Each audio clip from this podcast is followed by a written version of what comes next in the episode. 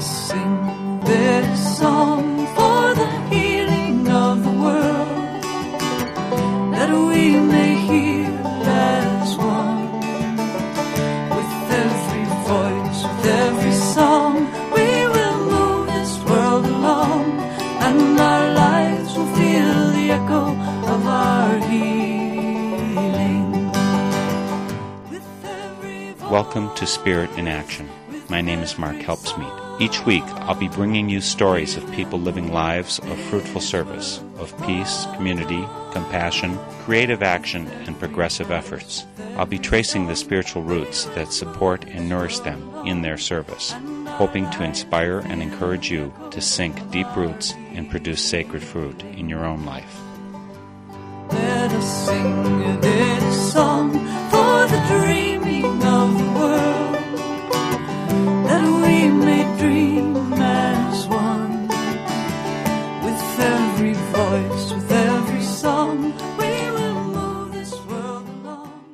Today, for Spirit in Action, we'll be looking at an organization called the Wisconsin Network for Peace and Justice. It came to my attention that they'll be bestowing lifetime service recognition on two Wisconsin activists on October 3rd. So I decided to interview the two worthy awardees. Plus, I thought it would be a good time to learn a bit more about the Wisconsin Network for Peace and Justice, WNPJ. Shortly, we'll speak with Esther Heffernan, a Dominican nun and sociology professor active in prison reform.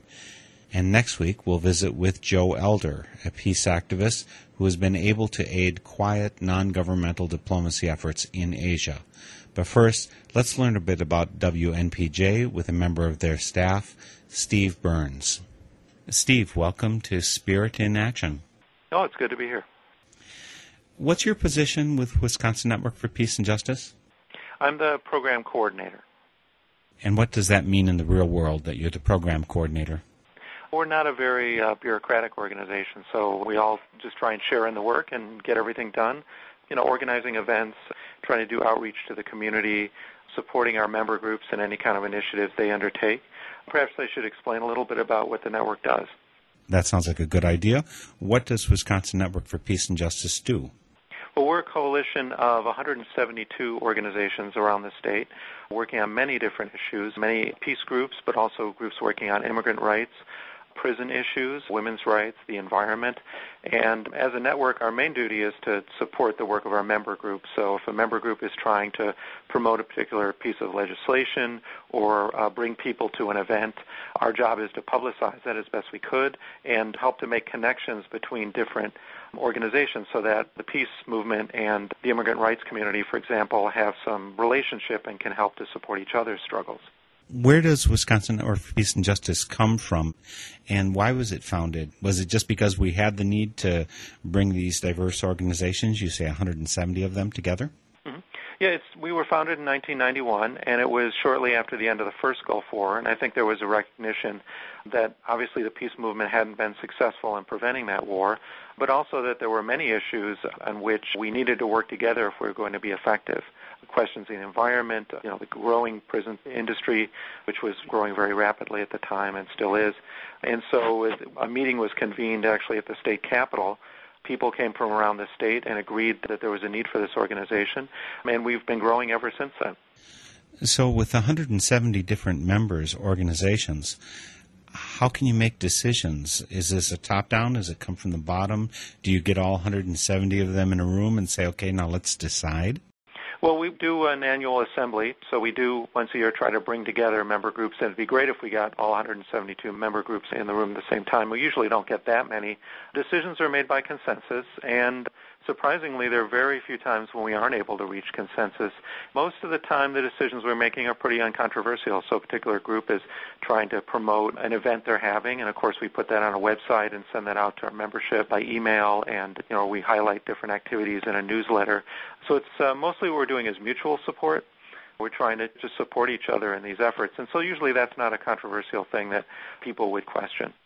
Uh, Steve, can you give me a couple examples of programs, of activities, or something? Since you're program director for Wisconsin Network for Peace and Justice, what are some programs that have been visible, had effect, been particularly fun to do? Well, we've actually had a really good example today. There's a statewide campaign called Restore the Vote that's working to restore voting rights to ex-offenders in the state of Wisconsin. People who are on probation or parole are denied the right to vote.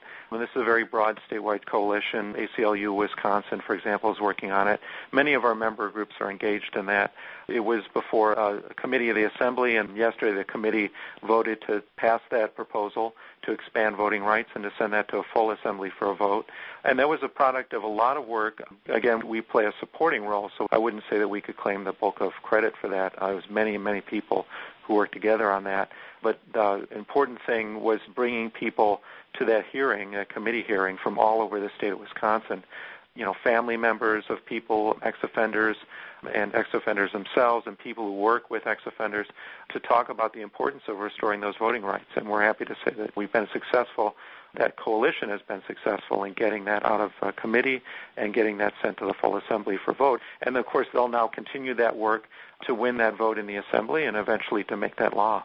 I suppose it's all the more important to help restore people's voting rights when we've criminalized so many aspects of American society. What before was a minor event that you wouldn't lose your voting rights for, now you smoke pot and so therefore you lose your right. That kind of thing does happen, right? Yeah, and that's, I think, one of the important ideas behind the network is that these issues are connected. So, for, for example, the war on drugs is creating a huge increase in our prison population, and then that is having the effect of denying people voting rights. And so, seeing how those things are connected it encourages people to belong to an organization like Wisconsin Network for Peace and Justice because they understand we don't see these issues in opposition or one is competing against the other or everyone should go work on this rather than that, but that they're all connected and we need to work on all of them and support each other in those struggles. So I think the connection you've made there is a really important one, and there are many connections like that that can be made between the issues we work on. Well, as your name says, you're a network for peace and justice. And let's mention over and over that your website is WNPJ WNPJ.org, Wisconsin Network for Peace and Justice, WNPJ.org. And people can go on there and they can find out what you're doing. They can donate, become members. There's alerts about what's going on. What else should they look for to that site regularly? Well, we have an events calendar there, so member groups are able to post events and it's a very impressive thing to see. I think a lot of the activities that people are doing to make the world a better place in their community or to change foreign policy of this country don't get sufficient attention in the mainstream media. And as a result, people who are only getting their news from the mainstream media have the idea that nobody's doing anything. And if you go to a website like WNPJ.org, what you're seeing is that there are hundreds and thousands of people in the state of Wisconsin who are taking their time to organize events and to educate the public and to advocate for positive social change. It's a very encouraging thing to see. I really think of our website as a place that people can go for hope and encouragement, you know, in very difficult times. Are there other events that you can say looks like we had a really good effect? We've really been able to turn the tide. There are a lot of different peace groups and justice groups scattered throughout the state. Your membership of 172 shows that that's the case. Getting them to work together is not an obvious thing, I would think. It's um, difficult, I think, to get people to work together if you don't have a concrete goal and a very clear program of action. I think when people have a shared project, that's usually the best way to get people together and to cooperate. I think one of our biggest successes was in 2006 when we helped local groups put initiatives on their local ballots to call for an end to the Iraq War, to call for immediate withdrawal of American troops from Iraq. And we were successful in placing those initiatives on the ballot in 32 communities. I should say local activists were successful in that. We played a supporting role. And we ended up winning in all but eight of those communities. And six of those communities that voted for immediate withdrawal from Iraq had actually voted for George W. Bush in the previous election. So we were able to be at 2006, which is really a critical time in terms of shaping of American public opinion. Uh, opinion was at that time shifting against the war. For the state of Wisconsin, to put forward this message that not just in Madison or not just in Milwaukee, but in many small towns around the state that are considered conservative places, people were, you know, saying that the war should end and the troops should come home. And that was a wonderful project to work on because it brought together people from all over the state and, you know, and it shared in a very concrete way to support each other. I want to comment a few things about your staff. You do have a handful of people who work with Wisconsin Network for Peace and Justice. Judy Miner, your office coordinator. You're the program coordinator. Hildegard Dorer is your newsletter editor. Todd Dennis answered the phone, and he's been on my program before because he's an Iraq War veteran. So he's been on Spirit in Action before also. So you've got this assortment of people who work with Wisconsin Network for Peace and Justice. My question is, do they come in representing different issues or different factions, different points of view? Like you can have the religious or the secular or maybe different areas of the state. How do you get representation within your staff or what brings a person like yourself, Steve, to work with the staff for Wisconsin Network for Peace and Justice? Well, at the network, what we've tried to do in the past few years is to bring greater focus to our efforts, and so we've picked some major issues that we try to give additional staff time to. So we try to support all of the initiatives of our member groups, but we recognize there are certain issues that are important enough that even though we have limited resources and limited staff, that those issues deserve some additional attention. And there's basically four issues at this point. Of course, the war, both the war in Iraq and Afghanistan and supporting anti-war efforts. That's primarily my focus, and also Todd Dennis works on that. And then prison issues, the expansion of the prison system and the effect that that's having on communities. And Sarah Quinn is an intern who works on that. And then we also work on immigrant rights. We recognize that with the crackdown on immigrants and the increased enforcement, which has not changed since the Obama administration has come in, that's another area that we work very hard on with uh, groups like Voces de la Frontera and with the Immigrant Workers Union and Worker Rights Center and then the environment, and especially in anti-nuclear work. Uh, there's an effort now to change Wisconsin's laws to make it easier to build nuclear power plants in Wisconsin. And one of our co-chairs, Bill Christofferson, has identified that as a very serious issue that we need to put additional time on. So at our assembly, for each of these, we have a working group. So there's a staff person, and then there are volunteers who join together in a working group. And so those four areas are the ones we've identified as being the most worthy of additional staff time you identified yourself with anti-war type work, but you're program coordinator. And one of the things that's included in program coordinating, I understand, is the award ceremony that's coming up on October 3rd. Tell us about that program, the lifetime recognition that you're giving to two people who we're going to be talking to shortly. Yeah, we're having an assembly on October 3rd, and it is to bring together as many representatives of member groups as possible and also people in the general public, so it's open to the public to participate, to get together and assess where we're at, what the situation is today, where should we be putting our energy, and to work to bring together activists on different issues so that they can meet face to face. It's nice to use email, but I think it's also really important that we have that face to face contact. And then as part of that, we honor people who have either over a lifetime of commitment or a, a youth activist perhaps who've really done extraordinary work in support of peace and justice. And we think it's very important that those of us in the peace and justice community honor our own because we understand that the mainstream media often is not paying sufficient attention to the work that these people are doing. So the assembly will start with a business meeting. We'll have panel discussions and workshops. And at the end of that, we'll have a ceremony that honors the different Peacemaker winners who range in age this year from age 80 down to age 13. Down to age 13. Are you saying that you have award winners in that area too? Yeah, we have a present a youth award. So that's of course the youth that are working for peace and justice. So for example, D'Artagnan Lewis who's a student at Blessed Savior Catholic School in Milwaukee. And he's been doing a lot of volunteering at Casa Maria Catholic Worker House, volunteering and helping homeless families, and does things like sells fair trade chocolate to raise money for people in Darfur. So he's an example of a young man who's very concerned about the world, and we want to honor that and respect that. And so this year, um, D'Artagnan, along with some other young people, is one of our youth winners. Well, could you tell me about your awardees for this October 3rd event, uh, Joe Elder and Esther Heffernan?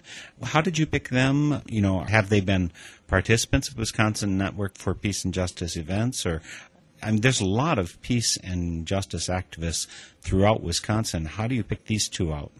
Well, it's what we do is a very open process. So we start the year before. Anybody who's a member of the organization or one of our member groups can submit nominations, and then we have a committee that reviews all the various nominations and chooses from the people nominated who the award winners will be. And I, I think this year the name of the organization, Wisconsin Network for Peace and Justice, is really apparent in the people that have been chosen. So Joe Elder I associate with peace. He's a Quaker peace activist and somebody who's been working for peace his whole life. Esther Heffernan is somebody who's been working to reform the criminal justice system. And I think we always make an effort in everything we do to have that combination of peace and justice. So it can't simply be one or the other. And so these two winners, I think Joe and Esther together uh, demonstrate that. You know, when I saw the notice of this award event, one of the things that caught my eye was that you had Esther, who is a Dominican nun, and Joe, who's a Quaker. So you've got two religious people involved in this. I guess part of my question is out of your 172 organizations, how many of them are religious or non religious or perhaps religiously affiliated, spiritually affiliated? And uh, was that an intentional part of the selection process? I don't think it was an intentional part. I think we look at who is nominated and where is the recommendations coming from and how many people are identifying different people. But it is definitely a very strong part of our tradition. Many of the founding groups have come from a religious base. Our largest member group, Wisconsin Council of Churches, is obviously a religiously based organization. But we also draw many groups that are not, and so we try to be very non denominational in our approach and we all come to this with different different motivations. Some people are motivated by religious belief, and other people aren't. I've never found that to be a cause for conflict. I think we all have similar goals. That whatever our motivations, we can see we have, I think, shared vision for the kind of world we like to live in. How does it break down, though, with your membership? How many of them are religiously or something affiliated? I mean, are there a lot of church peace groups? Is it all community groups? Is it professors throughout the state? What is the kind of distribution amongst your membership? We have individual members and then we have member groups. So the member groups I would say, you know, a good third of those are probably peace groups of some sort. Many of them are local, small local peace groups, so it might be five or six people in a small town who do a weekly peace vigil, I and that might be their activity, or it might be the social justice committee of a small church that is a member group of ours. I don't actually have the statistics here about how many are religious, so I don't, I don't think I can answer that question. But it's definitely a mix of people, groups that come in with from a religious motivation, and other groups that are not. If someone wanted to be there for the awards dinner, is that possible? How would they go about being at the October 3rd event? Oh, it's definitely open to the public. It's a working meeting for our member organizations to come to because we do have a business meeting part of it. I should also say that the theme this year is connecting the dots, and we'll be doing a panel presentation with activists who have done that, who have taken one issue, uh, activists who work in one issue, and connected that to people in another issue to make a stronger coalition. Then we'll follow that up with workshops for the different areas, the immigrant rights, prison issues, the environment, and anti-war. But it is definitely open to the public, and the meeting will be at the Goodman Center in Madison on Saturday, October 3rd, starting at 10 a.m. We'll have a reception for the awarding of the Peacemaker Awards at 3:15, and then they'll be followed by a reception, which is open to the public at 4:30 and I think that reception means that you'll have food there, right? I think ice cream would get every activist in the state there. Mm-hmm. Well, I'll take that suggestion to our planning committee. It sounds good. I had one other question about your group. Networking for peace and justice, certainly a lot of people have tried to do it one time or another. The place that I saw the announcement first for your event on October 3rd was via Wisconsin Action Alliance. What does their group do versus what your group does? Is there overlap or is there separate domains that you're covering? We're actually a member of Wisconsin Action Alliance, and I, realize it is confusing because it seems like there's a proliferation of various networking groups. And I think that's just that a lot of people are now recognizing, as people in Wisconsin recognized back in 91, that that when we were founded, that networking is a really powerful thing if you can do it right. Wisconsin Action Alliance is mainly a web-based organization, and it's available to groups at no charge who want to do some networking and mainly be able to post events and see what other events other people are doing. They have an interesting feature on their website that allows member groups to vote on activities of different member groups and endorse, and then if they reach a certain level of support, then an email goes out to people who have signed up for these kind of alerts. And that's actually a part of a really interesting project that's going on all over the country. So I now think that organization has actually set up a website for every state in the country So they came to us several years ago and said, we know you're doing good work and your network seems to be very successful, but we've done this in other states and we'd like to try it in Wisconsin and we were very open to that and wanted, you know, to encourage them and, and work together with them. So it's not it's not a competitive situation. We see it as the more opportunities people have to be involved, whether it's purely through a website or maybe there's more personal with us. I think because we have a budget for paid staff, we can give people a little more personal attention.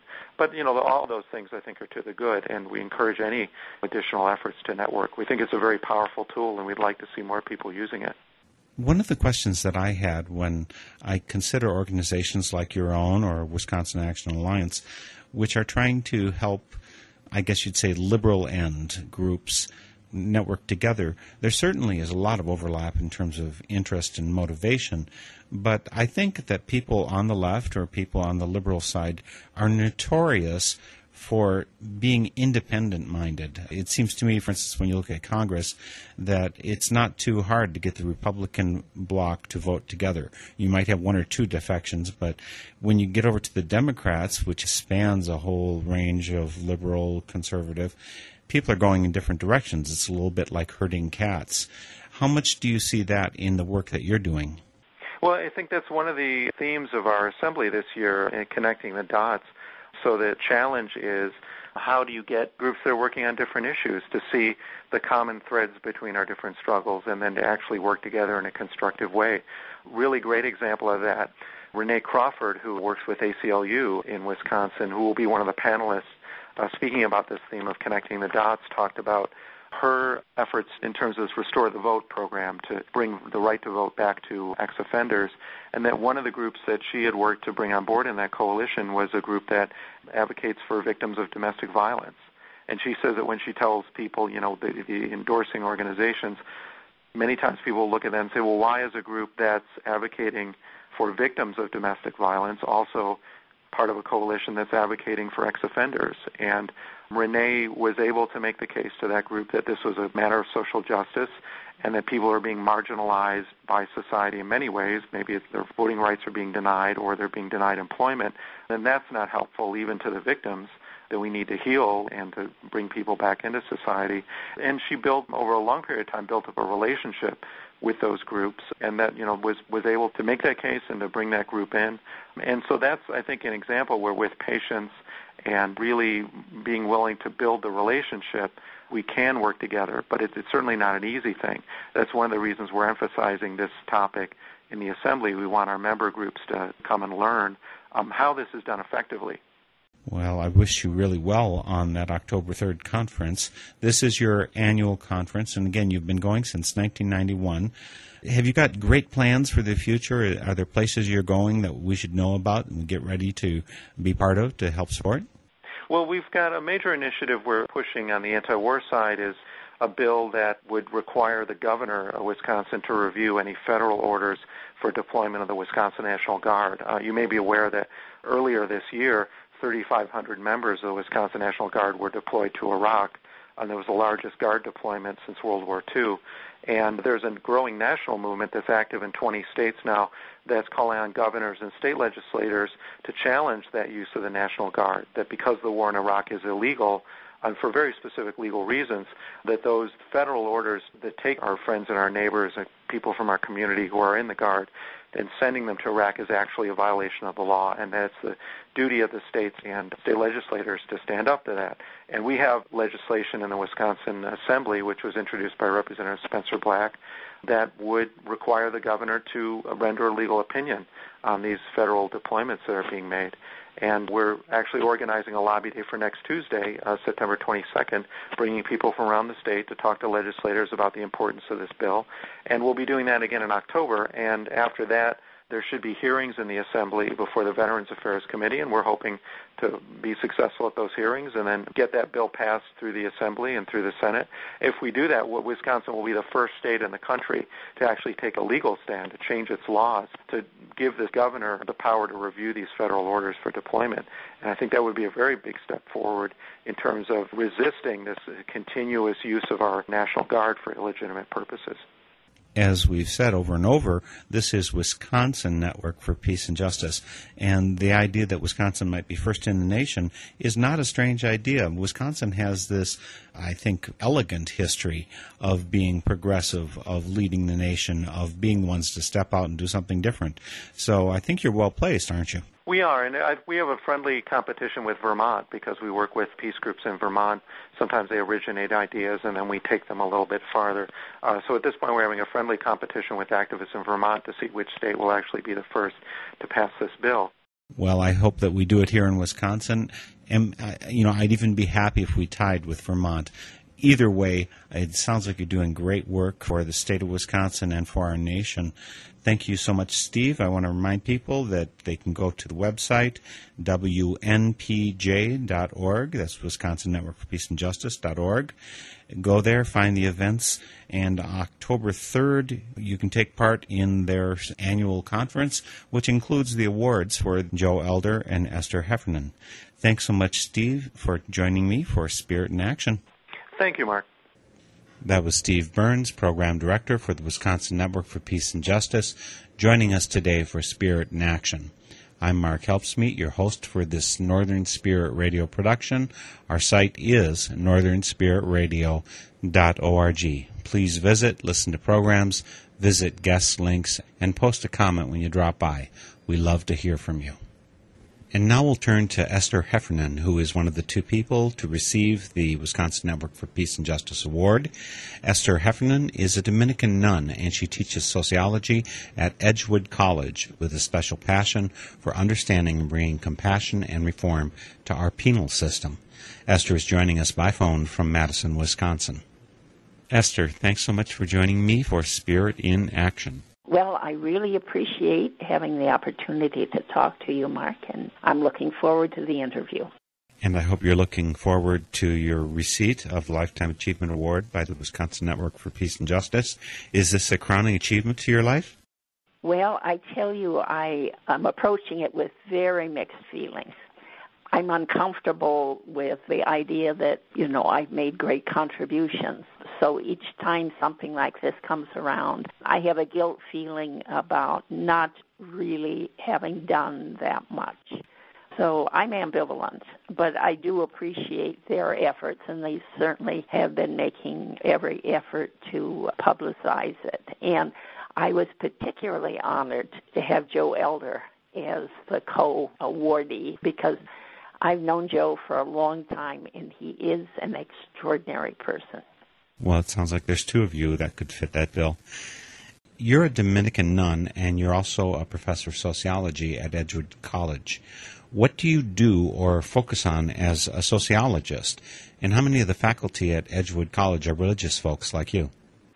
Very few, and you might say sociologists focus on structures we're very interested in the social dynamics, political, economic, class, race. We have relatively few Sinsinawa Dominicans at Edgewood now, though the college itself was formed by the Sinsinawa Dominicans for initially the liberal arts education of women. But we had close relationships with the University of Wisconsin Originally, it was a junior college. Our students uh, went on to the university. Now it's a four-year co-ed institution with graduate programs. So we've always tried to respond to the needs of the community. And we did that when we developed our criminal justice program. We have a major in criminal justice. I think your particular interest, Esther, is in prisons. I, somewhere along the way, you got a personal glimpse of that, and it became an uh, important issue for you to study and to act on in the world. What are your most recent actions related to reforming our penal system? Well, it's kind of interesting. If when I look back, my first contacts, even in college, were issues of interracial justice. This was long before the dramatic civil rights movement, but it was just the beginning after the Second World War of beginning to get affirmative action. That had originally been my area of concern, but then I was always interested in structures of power. when I began my doctoral work at Catholic University, I ended up looking at a woman's prison as primarily a structure of power. I was so in a way it was kind of like one step removed.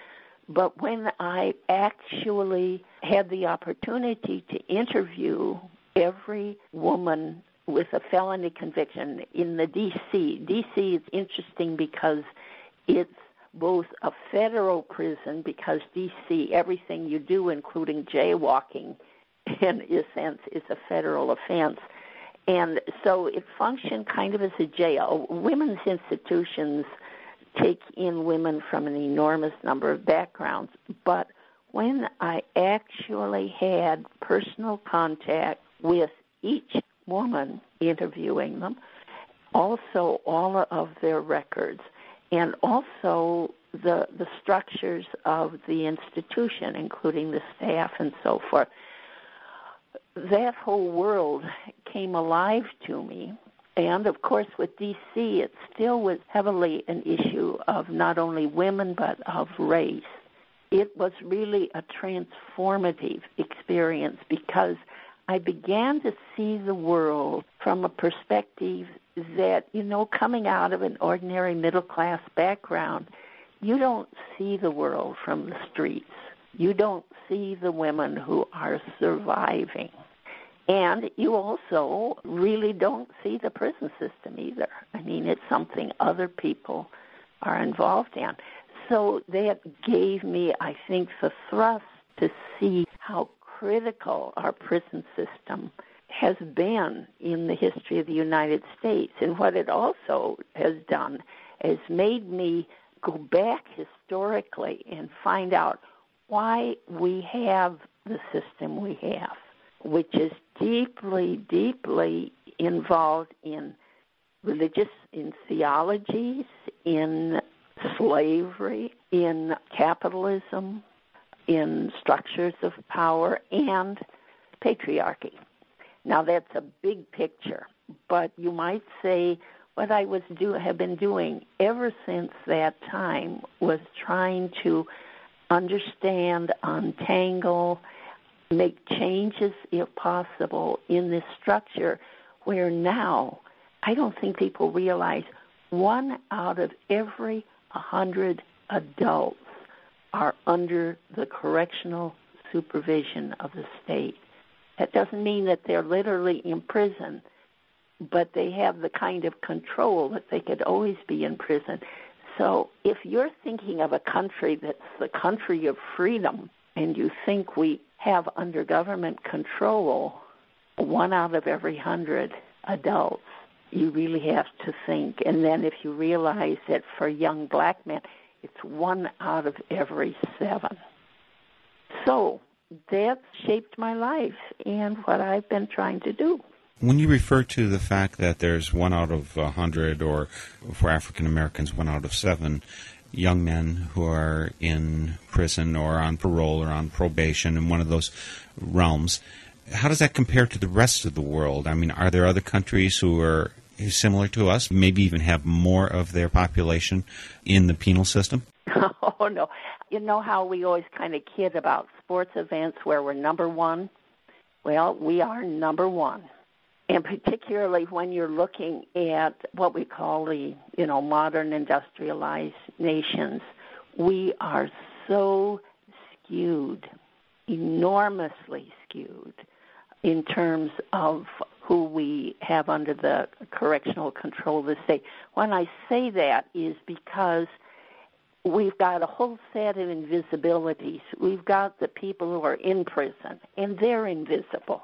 You don't see them but we have even more under probation, parole, supervision who are also invisible, but they're with us in the community. That's why we can live with one out of every hundred because we literally don't see them. What are the rates of imprisonment in other countries like France, England, Australia, others? How do they compare to the U.S.?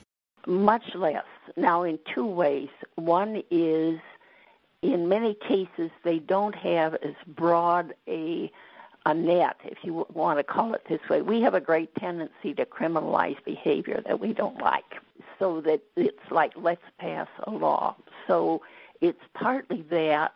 It's partly that you have shorter sentences. I mean, we went into three strikes and you're out, where you can end up in California with a life sentence for three burglaries.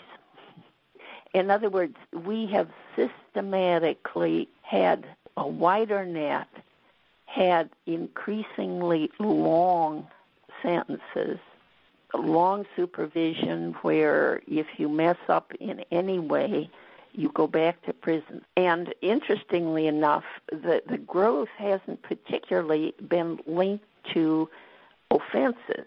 You know, when the push often to uh, increase sentences will be some pretty dramatic crimes. Now, actually, the the crime statistics have been dropping, but our prisons keep getting larger and larger much of it in terms of people returning to prison. In other words, they get out and there's nothing there and they're back in. All countries tend to imprison their poor and their minorities at a higher rate than whatever is the dominant group. So there we share something, but again, we tend to have higher imprisonment rates for minorities than most other institutions. You said, Esther, that you've been looking into the historical roots of this. What have you found important factors that make our way of dealing with it what it is? Well, what's kind of interesting in terms of history that links into Great Britain is just when we were becoming a new country was the point at which in England they would talk about it as the era of the bloody code so that in England they had increasingly used the death penalty for felonies. That includes, of course, serious ones, obviously murder, highway robbery, and so forth. But it also included all property theft. So that, I mean, they often would say if you robbed your mistress of her linen handkerchief, you could be executed. And indeed, in England, there were a high number of executions. So this was just at the time that in this country we were just beginning to develop our system.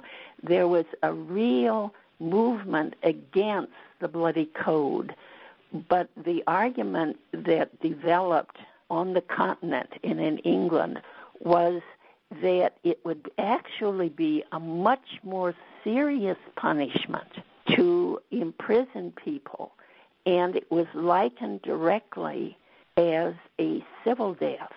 In other words, the use of slavery rather than death as a punishment for crime.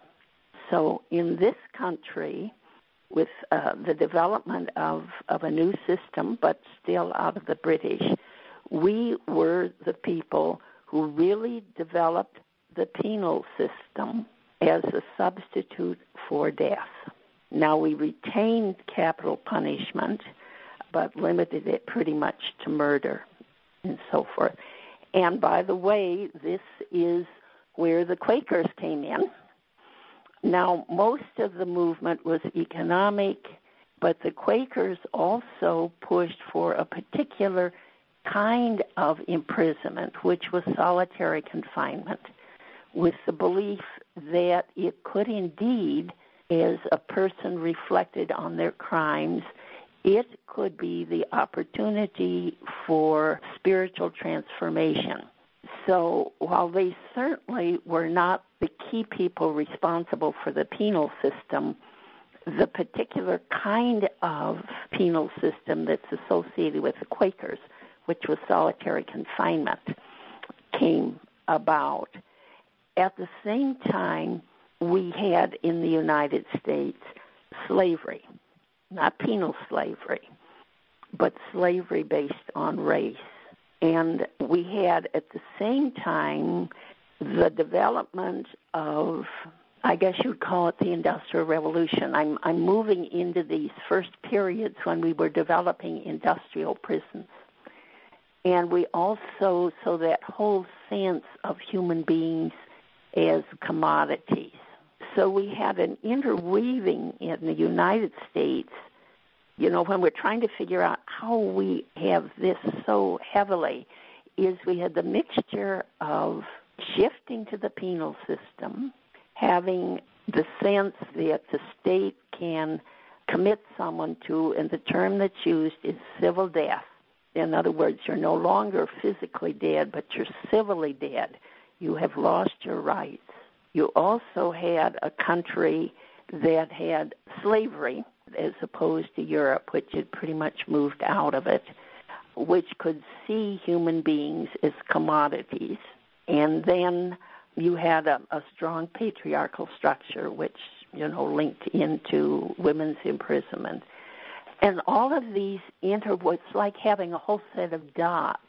Then to bring up the theological one, you have a strange situation, and this is a paradox, that in England you had an established church, but because you had an established church, you had a deep awareness of the difference between ecclesiastical life and the state. So there was a kind of an understanding that morality, that whole area, was a function of the church. When we came to the United States, many of our, particularly in New England, you had, with your Presbyterians and so forth, the image that the state or the magistrate became the voice of God.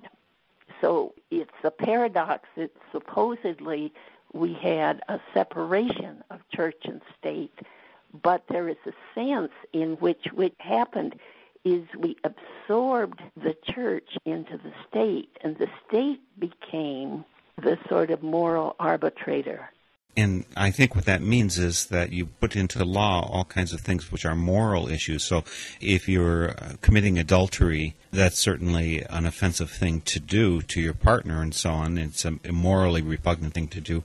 I don't even know that it's illegal in the United States, but is that an example of the kind of thing that might be put in the law here, but not have been put into laws where the church and state were more separate?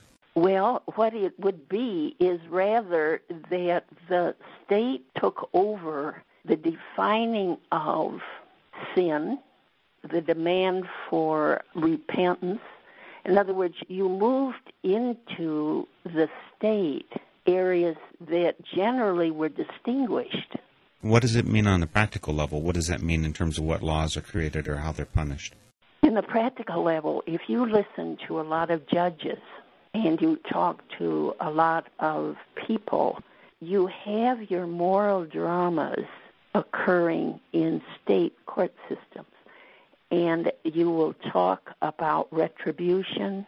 You use religious language in the condemnation of people. It's sort of as if because you don't, in a sense, have a church where, in a sense, confession is required, your state requires it. One of the crucial things is at the beginning of the development of this country, we had a whole range of theologies about grace and the question of whether basically people were sinful, the whole dichotomy of saints and sinners. So, one of the reasons we got separation of church and state was that it was an area where you didn't have agreement. And what that has meant is within our penal system, in a sense, we have built in some of these conflicting beliefs about the nature of people. I'm thinking that it also affects what things you criminalize. So, uh, what are some examples of things that might be in the criminal code in the U.S. but are not in other countries? Well, of course, there's enormous globalization, but one interesting one that has wreaked an enormous amount of havoc in this country. Now, it's also international, but we were one of the countries that declared a war on drugs. We earlier had prohibition. We had a war on alcohol. Now, the thing is, when we had the war on alcohol, you had a significantly large numbers of the population who simply didn't agree with it, for whom drinking alcohol was part of life in moderation. So it was conflicted all of the time, and you had such a large number of people violating it that finally we abandoned we have control, but we abandon prohibition of alcohol as alcohol. We are now reliving this with drugs. The one that would link the question of race and the criminal law is the discrepancy between the punishment for having crack cocaine and having powder cocaine. You do know about that.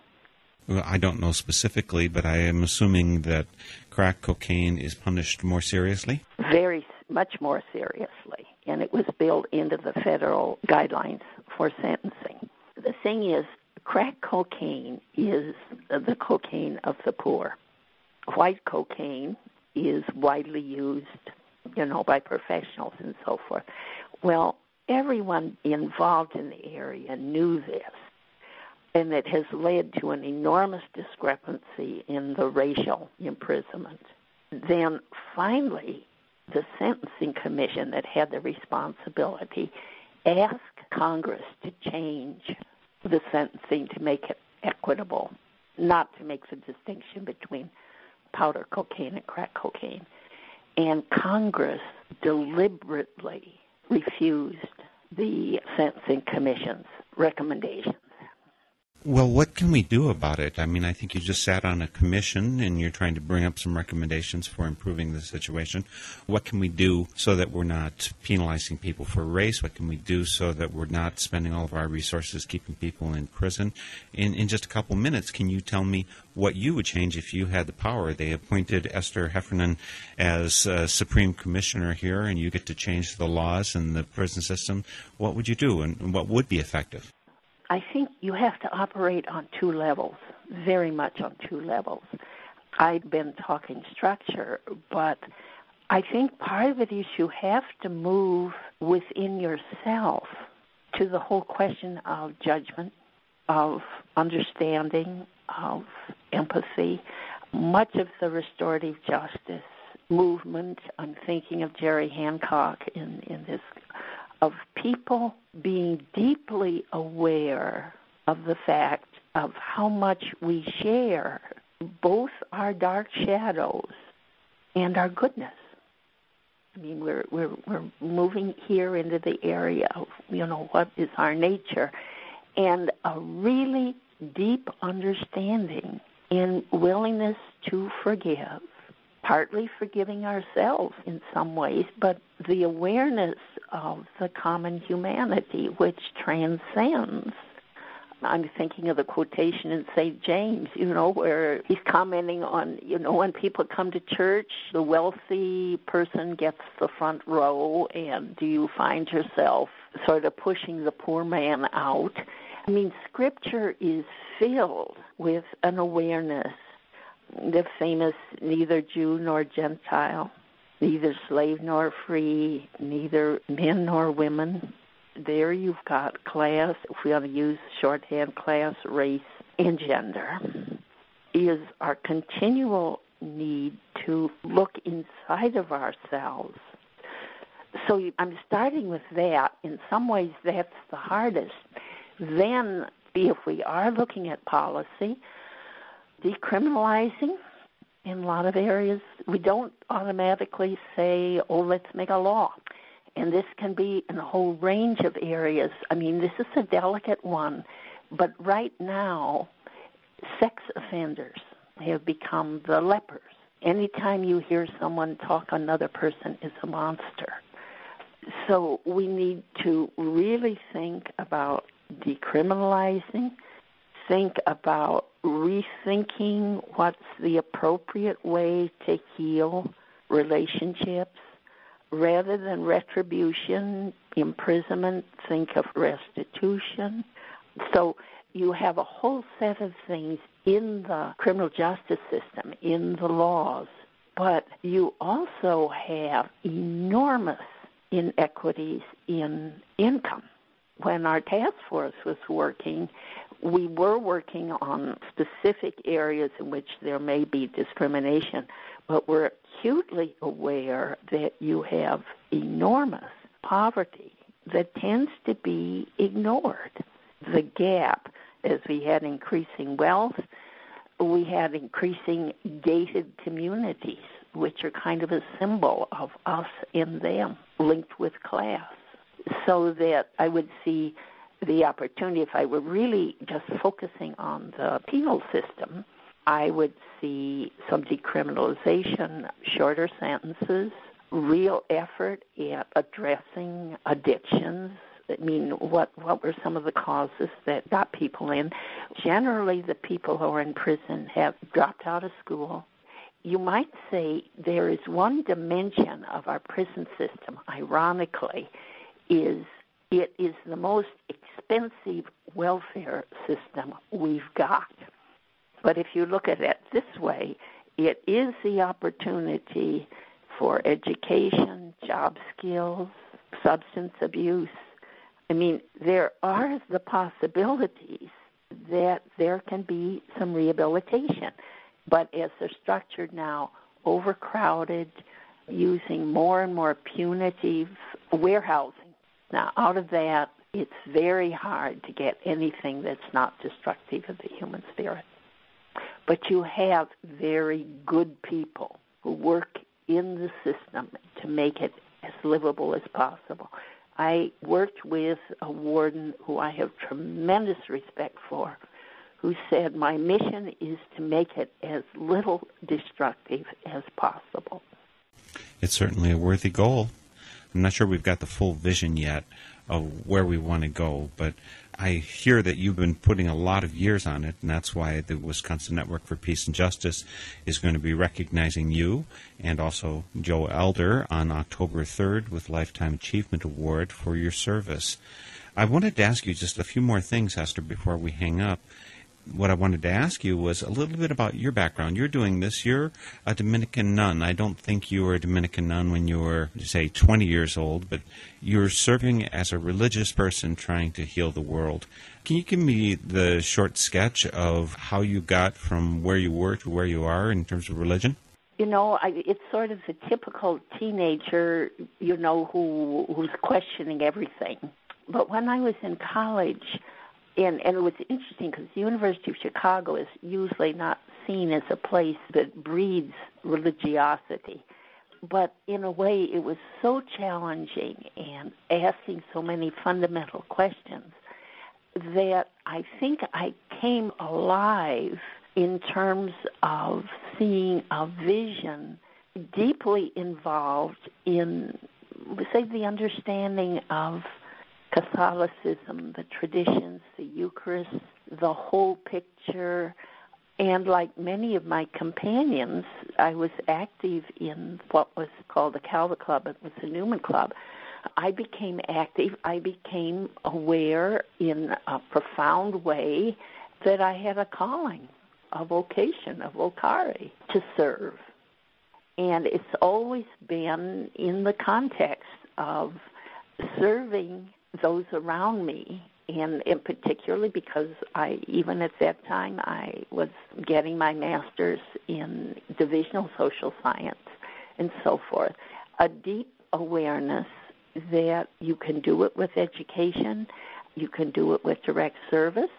So I didn't even know the Sinsinawa Dominicans, who are a Midwestern community. I grew up on the West Coast. I'm a Westerner it has given me a deep family support. It's a community that had been active in social justice. We had some of the first in the segregated South. We had high schools deeply involved in the civil rights movement. So I've had the support of the community.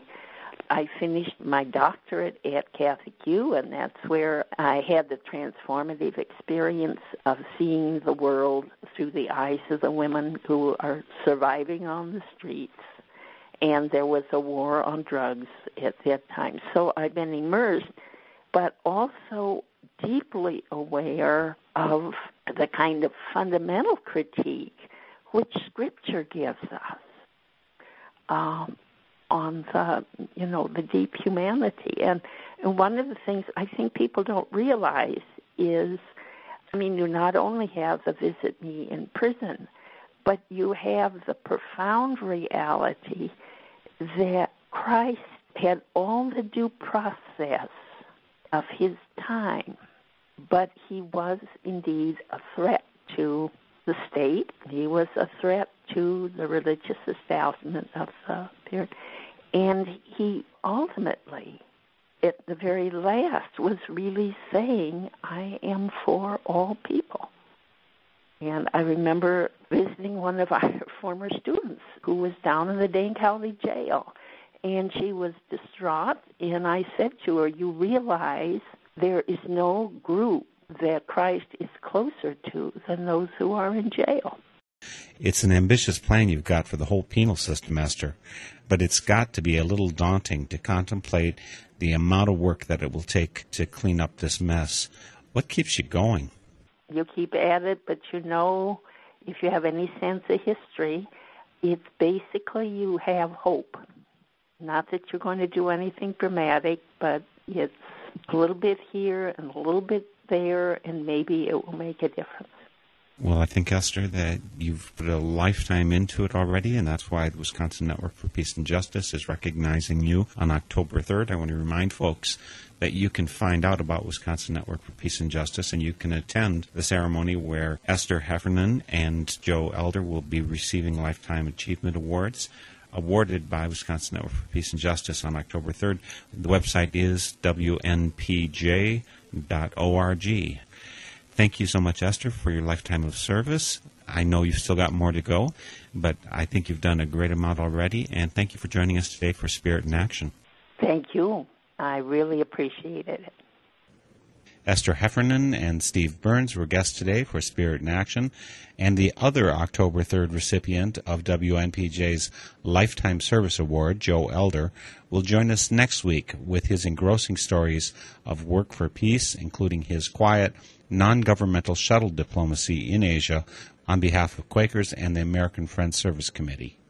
The theme music for this program is Turning of the World, performed by Sarah Thompson. This Spirit in Action program is an effort of Northern Spirit Radio. You can listen to our programs and find links and information about us and our guests on our website, northernspiritradio.org. Thank you for listening. I am your host, Mark Helpsmeet, and I welcome your comments and stories of those leading lives of spiritual fruit. May you find deep roots to support you and grow steadily toward the light. This is Spirit in Action